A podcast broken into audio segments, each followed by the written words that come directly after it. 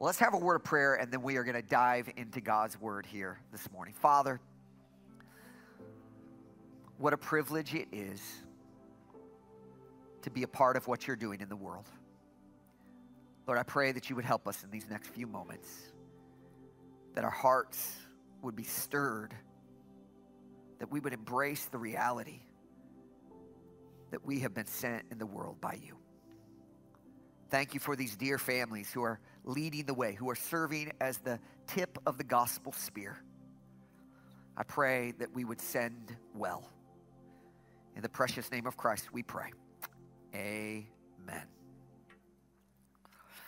Now, if you've been around Gospel Hope very long, you know at the end of every one of our services, we say three little words, and they are, You are sent. That's right. You are sent. And today we are celebrating Send Sunday. So, what's the big deal? Why all the hubbub? Why do we talk about this idea of sending so much? So much so that every single service we end with those words You are sent. Well, that commitment to this idea is actually rooted in the words of Jesus in John chapter 20, verse number 21, where the Lord, speaking to his disciples, says this As the Father has sent me, I am also sending you. The greatest sender of all time is God Himself. And the first missionary of all time is God Himself, sending His Son into the world to take His good news to the ends of the earth. And if now you are a follower of Jesus Christ, just as the Father has sent Jesus into the world to fulfill His mission, so now you and I, as followers of Jesus, have been sent into the world to carry out that mission we say you are sent to remind us of the theological reality that Jesus not only saves, but he sends. So often we shortchange the work of God in saving us. And we think that in some way God sent his son to die on the cross and raise the dead for us in order to take us to heaven one day, as if that's the only means or the only ends of his saving work. Now, certainly, we are grateful that Christ's death and resurrection on behalf of sinners like you and I secures for us an eternal home in heaven, but that is far from all that Christ has done. Christ not only died to rescue us from the penalty of our sins, Christ died on the cross for us to give us purpose and meaning and significance in life. Perhaps an illustration will serve well on this. Any car guys here? Any car people in the house? Okay. Suppose you were driving home, even after church today, and you drove by some sort of abandoned field. And back there, tucked away, you saw some sort of classic car. You know, one of these that is really valuable when it's restored. But you went, you pulled the car over, you ran over there to the side of the road, you saw this car, and you're like, ah, oh, this is a whatever. And you're like, this thing is awesome. So you made the arrangements, you got the purchases, and you brought this car home you realize this car had been abandoned for quite some time. It's really in disrepair. Nothing works, nothing is as it should be. And so you begin the meticulous process of restoration. You restore the engine, you restore the upholstery, you restore every single aspect of this car so that it is made like it should be, so that it is functional and ready to go. And it is a sweet ride. Now, if you did all that work, in restoring, in saving that car, so to speak, it would be very foolish of you to take that car back to that field, put it in park, and leave it. Abandoned once again to go into disrepair. Why? Because when you restored that car, when you rescued that car, you rescued it for a purpose, namely to drive it, namely so that it get, get, get back on the road like it was intended to do. And here's the thing we need to recognize about our salvation look, we are not just saved from something, namely the penalty of our sins, namely the wrath of God, but we are saved for something. God did not just restore your life and rescue you and save you so that you would sit on the bench and collect dust. God restored you and saved you and lifted you up to give you purpose, to invite you into his work in the world. Part of the joy of being a follower of Jesus is that he has graciously invited us to participate in his great work of saving the world. You are sent. You're not just saved, you are sent by the Savior into the mission field, into the place where we are called to push back the darkness. But if we as a church and we as individuals are to really embrace this reality of being sent, there are two key principles that we must embrace in our hearts. I want to briefly share those with you this morning, just show you two short principles of sending. The first one is this sending is risky. In John chapter 12, verse number 24, Jesus famously says these words Truly, I tell you the truth. Unless a grain of wheat falls to the ground and dies, it remains by itself. But if it dies, it produces much fruit. In our modern society, it can be easy for us to forget that agriculture is a risky business. You know, in some sense, farmers are great speculators. They take tremendous risk. You say, what do you mean by that, Ryan? Well, stop and think about it for just a moment. When you plant a seed in the ground, so you have some seed in your hand, grain in your hand. When you plant that seed in the ground, what are you doing? You are, in one sense, releasing sustenance that you already have in the hopes that it would provide more sustenance for you in the future. Well, isn't that what grain is? Grain is ultimately used for food, and here Paul is saying, or Jesus is saying, if you have a grain of wheat in your hand and you hang on to it, it's not going to do anything. But if you release that grain of wheat and it goes into the ground and it dies, it produces much fruit. In other words, it is a risky business when you release the seed that you have in your hand. Similarly, when we as a church seek to send out church planters, and workers in God's harvest fields. We must acknowledge very plainly that every time you send a seed, it costs you something. Right? Every time you release that seed, it is costing you something. It is costing you security. It is costing you relationships it is costing you the certainty that you will have what you need tomorrow. It is saying, Lord, we are releasing this in the hope that it will bring greater fruit. But right now, this feels very risky. Sending is a risky business. Look, when we sent out Derek and Carrie to do ministry in the Middle East, we were not like excited, like, yay, rah. Let's get rid of these people. You know, when Manuel and Jenna went to Santo Domingo to plant a church, we were not like itching to get them out of Atlanta. Like, we hate you, go. No, when, when you send out people, it is a cost. Now, listen, there are some folks in here, if you want to go plant a church, we will send you tomorrow. We really will we are a little bit antsy to get rid of you. But others of you, right? No, l- listen, here's the idea the people that go, the people that are willing to be sent, these are not the type of people that you enjoy losing, right? Because people that go and say, I'm going to plant a church or I'm going to give my life away overseas, these are disciple makers. These are servants. These are leaders. These are people that are committed to the mission of God. And so when you release them, it feels like a great risk. Evan and Laura have been very effective in leading the Tucker Community Group. Tucker Community Group, can I get a whoop whoop? Whoop whoop, okay. Maybe not that good of job, Evan. It doesn't sound like they're too enthusiastic. Yeah, yeah, they're not. Has been doing an adequate job leading the Tucker Community Group. What do you?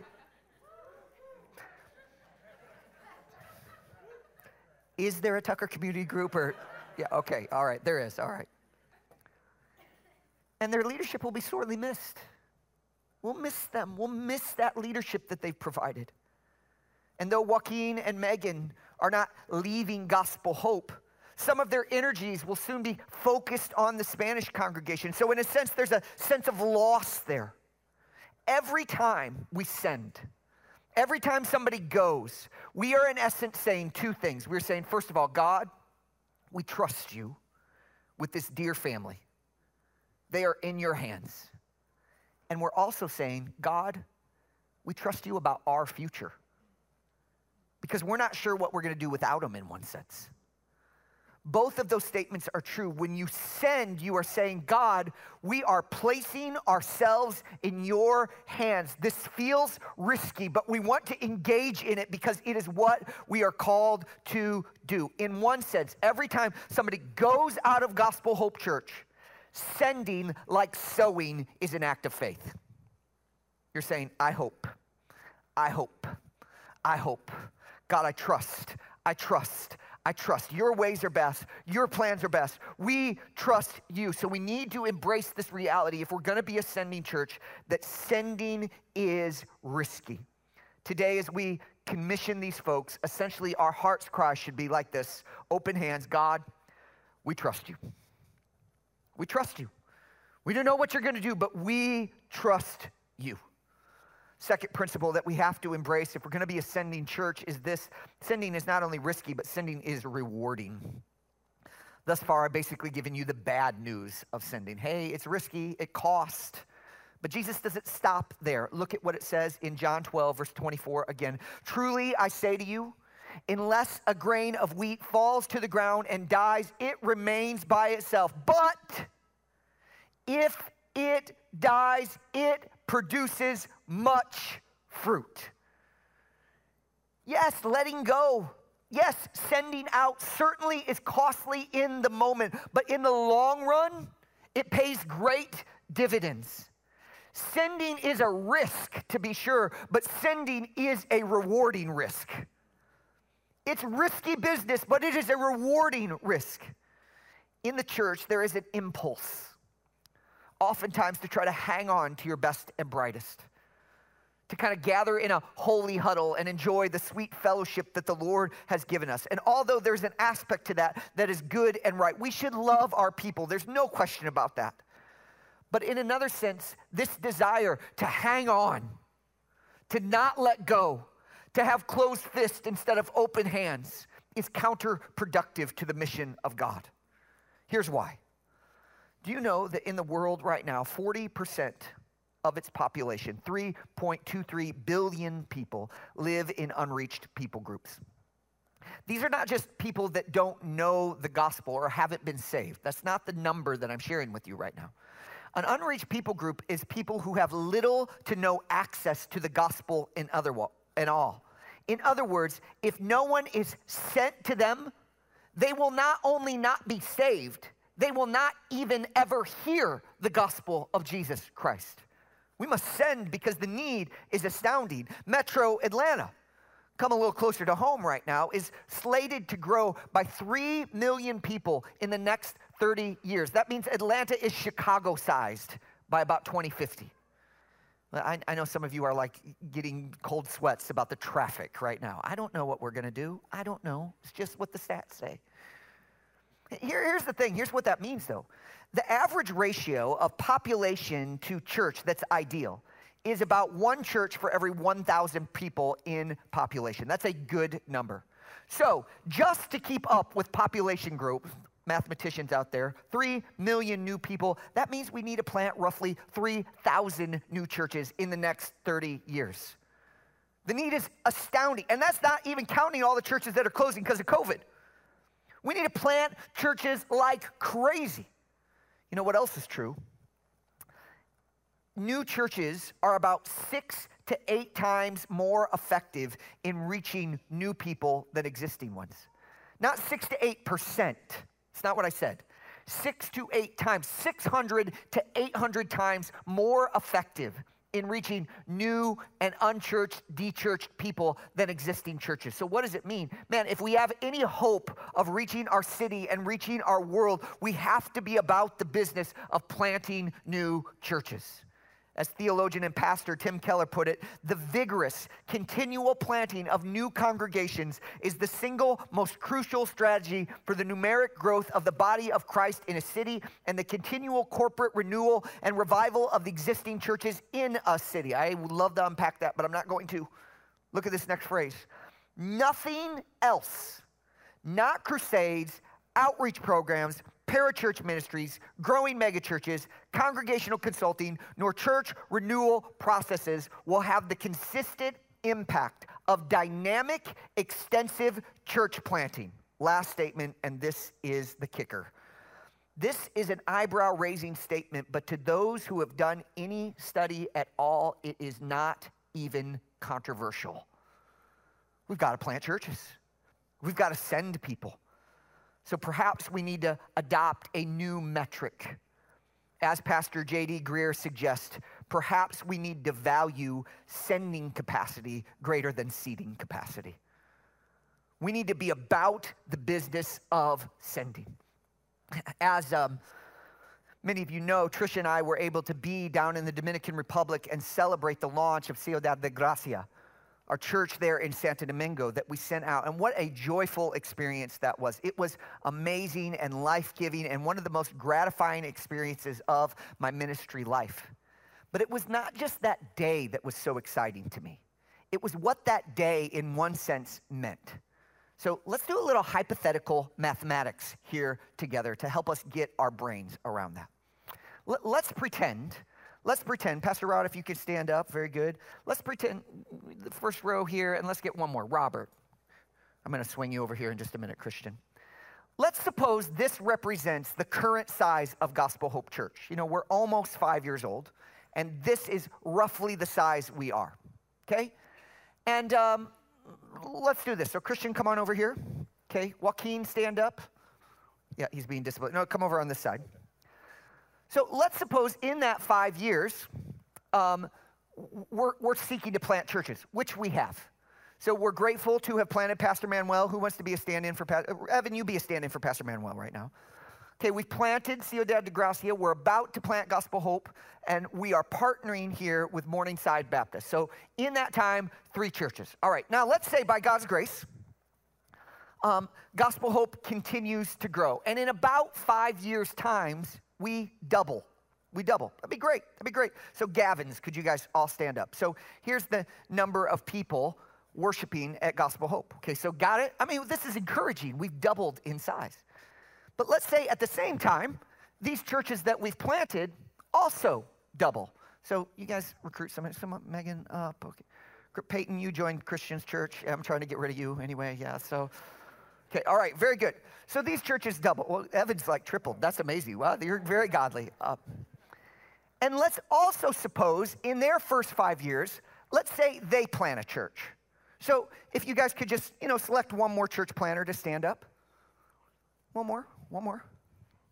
Okay, there's one more. Look like a church planter. Everybody's a church planter, folks. Everybody's a church planter. Your potential. Okay, very good, very good. All right, let's not get carried away.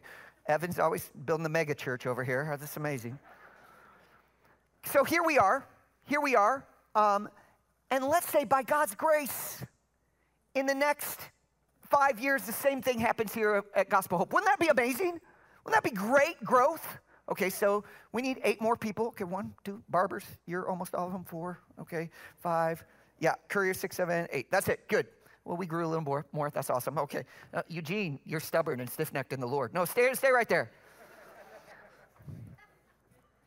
But let's suppose in the same time, these churches do that too. Okay, so double, folks.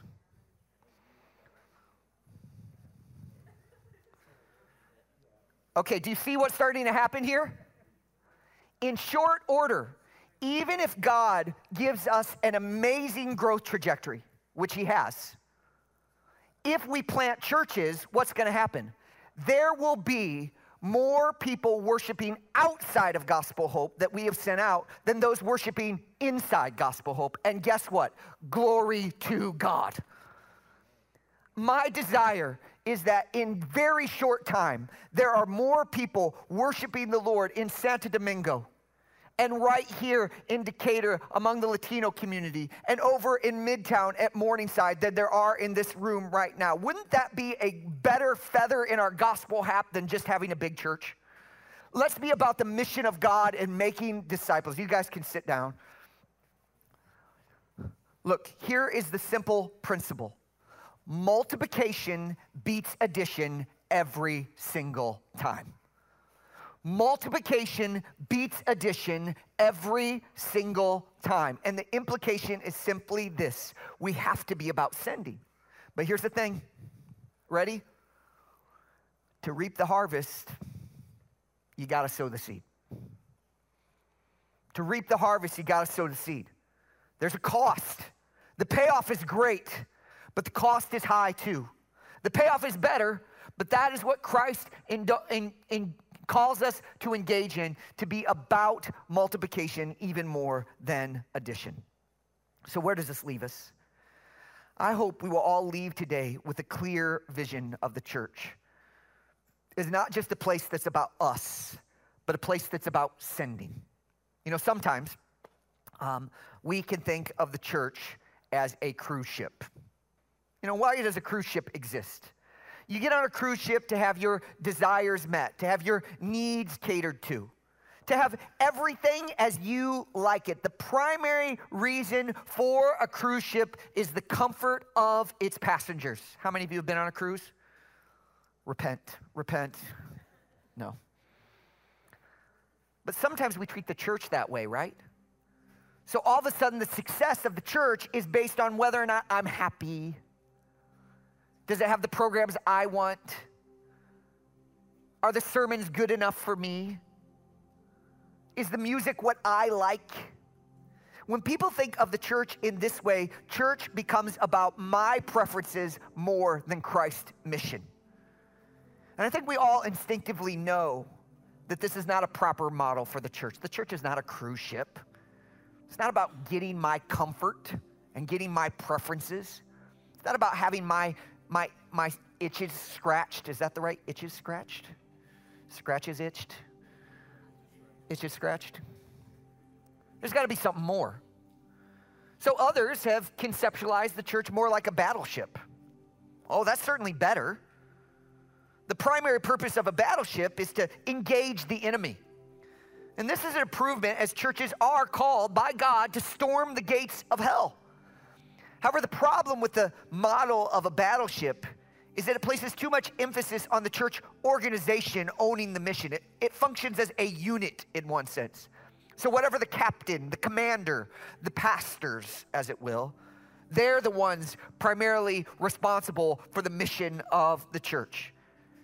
We give the orders, we fire the guns. I think that's a better model than the cruise ship, but I would suggest a third possibility. I would argue we should all think of the church like an aircraft carrier. In this way, the Sunday gathering, all our various ministries are places where you get gathered together, equipped, trained, fueled up, as it were, and then the fighter pilots take the fight to the enemy. You are sent out to engage the world, whether it's across the street or around the globe. God calls us as a church to gather together, to be filled up, to be equipped so that we can be sent out on mission for Him. The job, the mission of the church does not belong to Pastor Rod and I, it belongs to all of us. Because as the Father sent Jesus in the world, so He has sent all of us in the world to be his ambassadors, to be salt, to be light, to be disciple makers, carrying the greatest message from the greatest king to all the dark places that are all around us. May God empower Gospel Hope Church to not be a cruise ship, to not be a battleship, but to be an aircraft carrier where we send our best and brightest, as much as it may cost us, to the ends of the world to take the greatest message to the greatest need for the greatest salvation that has ever been purchased. God may not be calling you to cross an ocean or to plant a church. Now, He may. He may. But God has invited all of us into this great mission. May it be true of every member of the Gospel Hope family that we truly are sent. as a church, as a church, let's embrace this reality. We send and we are sent. Both of those things are true. May we be a church that doesn't leave the mission of God to the professional, the professional Christians. But every one of us has embraced fully what Christ is calling us to do. So, gospel hope, let's live it. Let's not just let it be a catchy phrase, but can you embrace that reality with me? You are what? Sent. Let's pray together. Father, we thank you for your grace and for your goodness. And I pray that you would work in our hearts. Help us to live sent. Help us to not to be just something that we say, but something that we live. We embrace that reality fully. Thank you for the work of Jesus.